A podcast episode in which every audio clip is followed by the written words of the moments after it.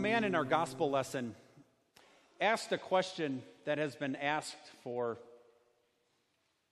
years How do I get eternal life?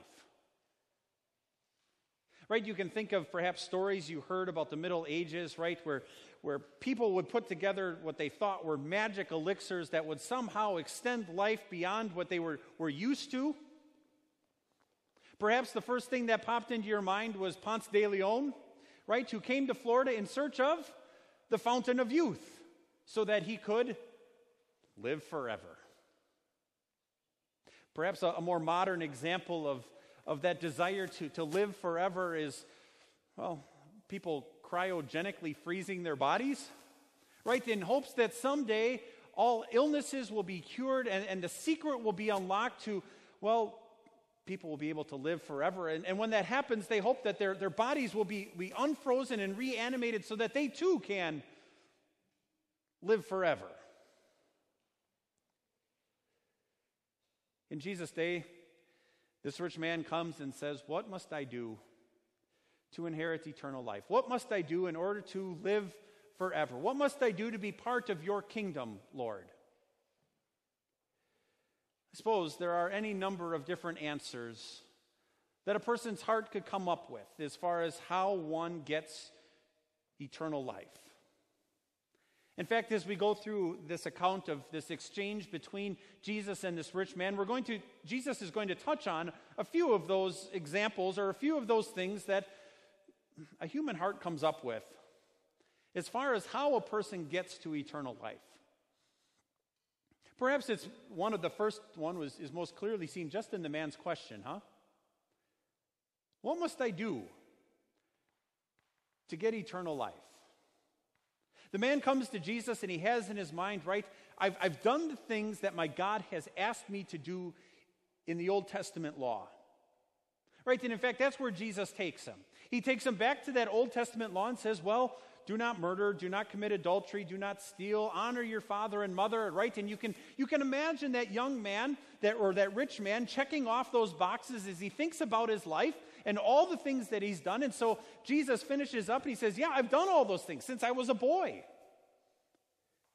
At that point, he must have been feeling a little bit good about himself because, after all,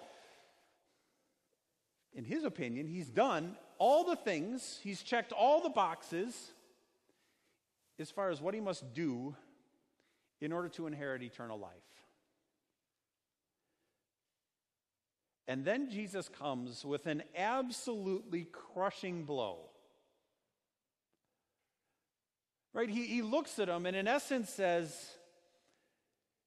You haven't even kept the first commandment.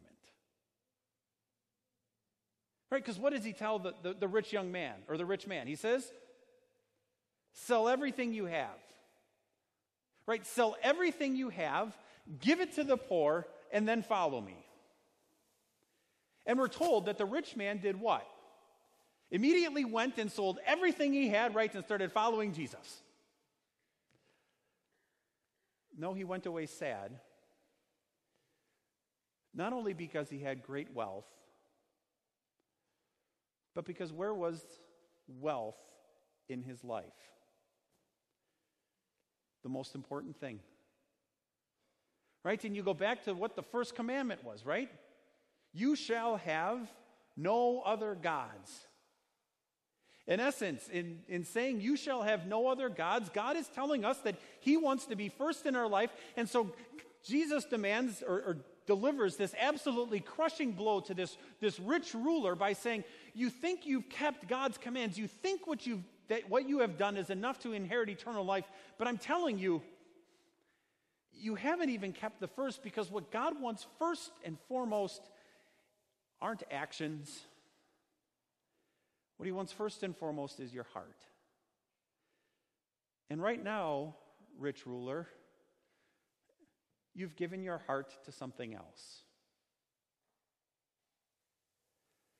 And he goes away sad. And you can understand it, I think, from, from one perspective, right? When you have your heart set on something or when something is so important to you that losing it, well, it can make you sad. Those listening to, to Jesus there kind of hear all this and say, boy, if that's the case, it's going to be really hard to get into heaven. Right? And, and Jesus responds and says, You're right. With man, this is impossible.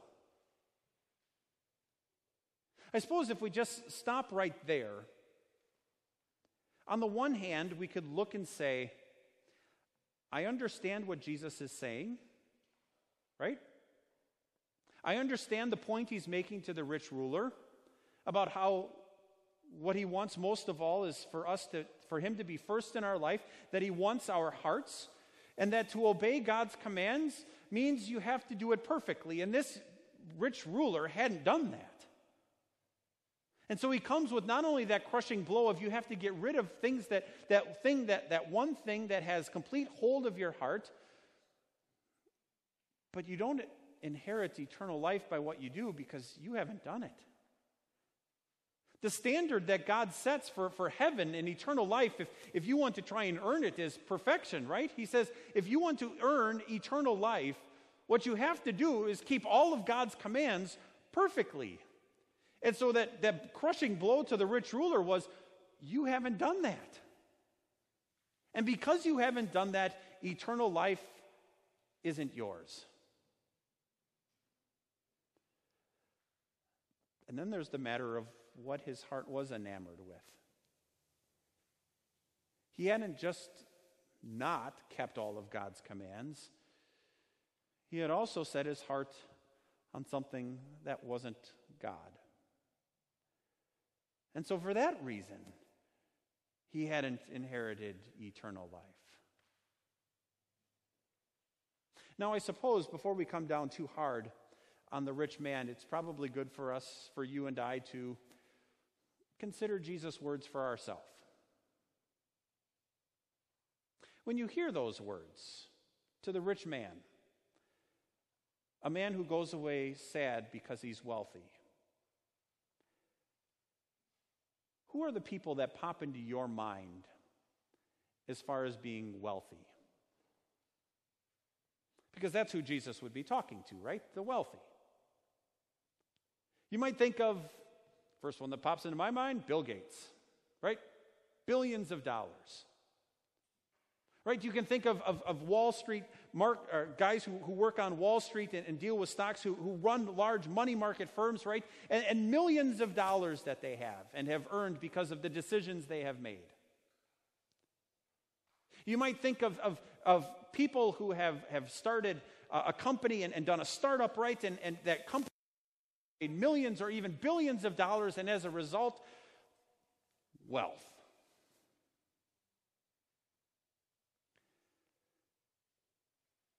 But Jesus is looking at you. And what does he see? He sees someone who is 90 to 95% richer, more wealthy than everybody else in the world. So, who's the rich man? Who's the wealthy person Jesus is looking at? It isn't the people that you and I consider wealthy, it's you and me.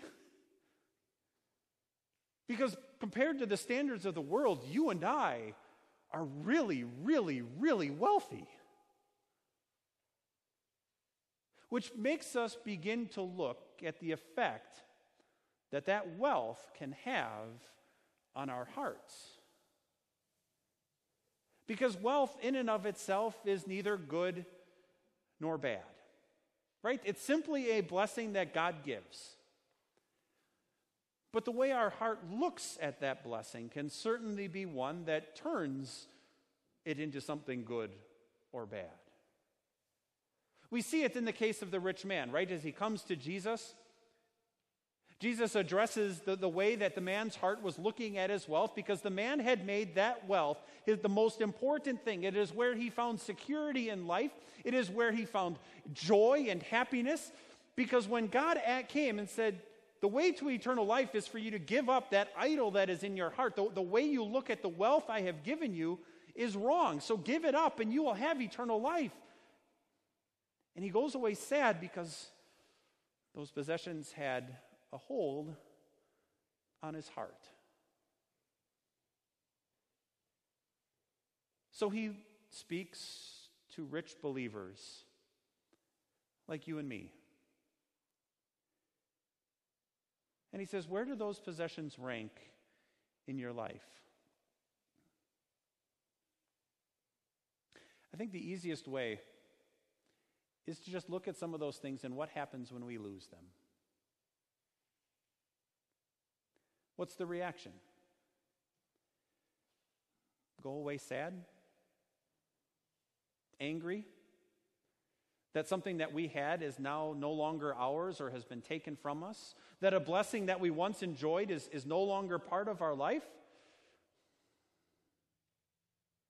Perhaps we can begin to diagnose that, that idol in our heart by looking at how we see how others have been blessed. Right? If, I, if I'm one that always has to have the newest and shiniest toy because the things that God has given me aren't good enough that I have to have something better,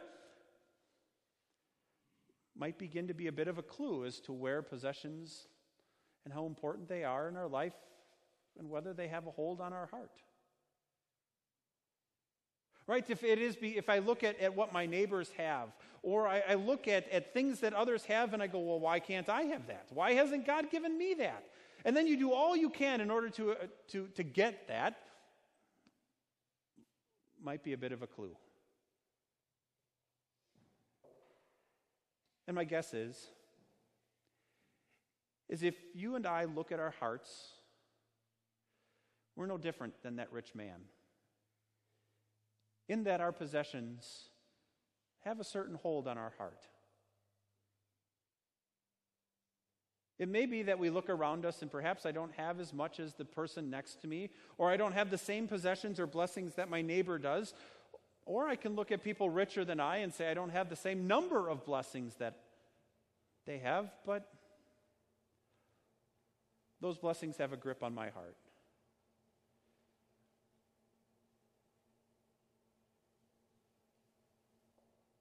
And we hear Jesus' words that says what he wants most of all from us is our heart.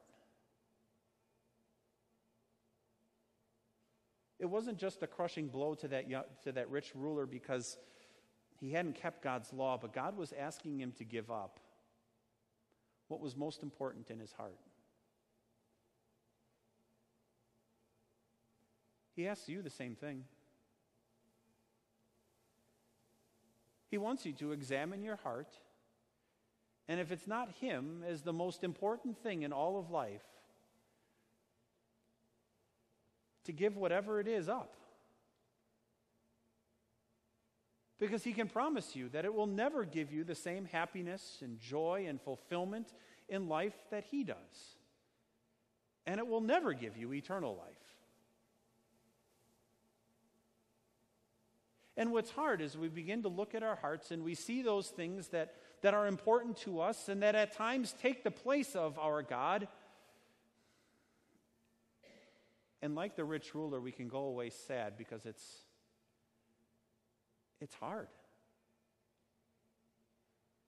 It's hard to recognize that while we might say with our lips and even have in our minds that our God is more important than anything else, when we look at our hearts, it's hard to see the fact that there are other things there that with our actions and how we spend our time and what we spend our money on tell us and others actually this is more important.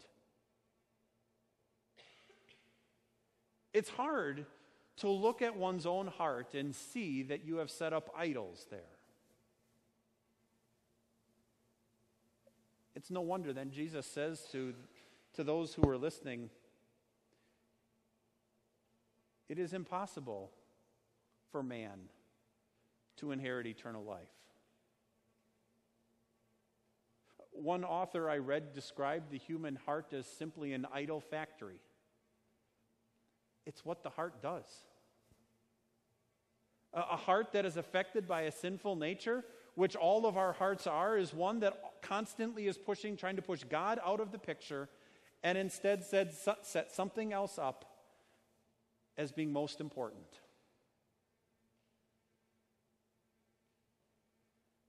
What's nice is, though, that Jesus doesn't end his sentence with, that's impossible for man. It's impossible for man, but possible for God. In fact, it begins to describe the very reason why came here, isn't it? Jesus came here to do just that, to do what is absolutely impossible for you to do. He came here to earth to perfectly keep every last one of God's commands, to, to perfectly have a, a right relationship with the things of this world, to perfectly have a heart that was set only on his heavenly Father, to perfectly do what is perfectly impossible for you and I to. He, he came here to earth to stand between us and, and God, right? To take the, the punishment and, and the, the wrath of God that our sins deserved in our place. He came to do what we rightly should do, but didn't have to because Jesus did. He came here to do what, what, you, what is completely impossible for you and I to do get eternal life. Right? With his perfect life, his innocent death, with his resurrection, he is able to assure us that our sins are forgiven. And because sin is forgiven, God gives us life, eternal life with him forever. What's even more amazing is that God sends His Holy Spirit through the gospel in word and sacrament to people with unbelieving hearts, to people with a sinful nature like you and me, and, and through the word and, and through the sacraments creates a faith that helps us see our Savior. And the things that were impossible for us to do, we see a Savior who did them for us so that from the very beginning to the very end of our salvation, you and I had absolutely no part of it. We have a God who accomplished who lived, who died, who did all the things you and I weren't able to do, who forgives us for all the sins and the times we've set up idols in our own hearts. Then comes you through the Holy Spirit working through word and sacrament to reveal that to us and create a faith that trusts in what Jesus has done so that one day he can give us eternal life with him forever. And there isn't a single thing you and I have done for it, and there isn't a single thing you and I have to do to get it. It's rather amazing, isn't it? I mean, I mean, you see that, and your heart can't but be filled with awe that God would love you so much that He would do everything for you. A God who would see your sin and still love you in spite of it. A, God who patiently deals with you even though you have a heart that likes to put other things in His place. A God who patiently and graciously comes to you again and again and again through word and sacrament and assures you you're forgiven. My blood has paid for every last one of your sins. Not only are you my dear child, but eternal life is yours. While you may not always see that looking at our heart, by faith, it's what the Holy Spirit has convinced us of, huh? He's convinced us of the very heart of the matter that eternal life is ours because our God has done everything. Amen. And the peace of God, which goes beyond our understanding, will guard and keep your hearts and minds in Christ Jesus. Amen. Our Savior Lutheran Church is located on the south side of Birmingham off Highway 280. We are on Dunnavant Valley Road, about three quarters of a mile east of Treetop Family Adventure and Sports Blast. Our Sunday services begin at 10:15 with Sunday school and Bible class at 9 o'clock. We welcome visitors and hope to see you soon. For more information, please visit our website at oursaviourbirmingham.com. Click on Sermons at the top of the page for a copy of today's service folder. You can also find us online on Facebook, Twitter, and Instagram.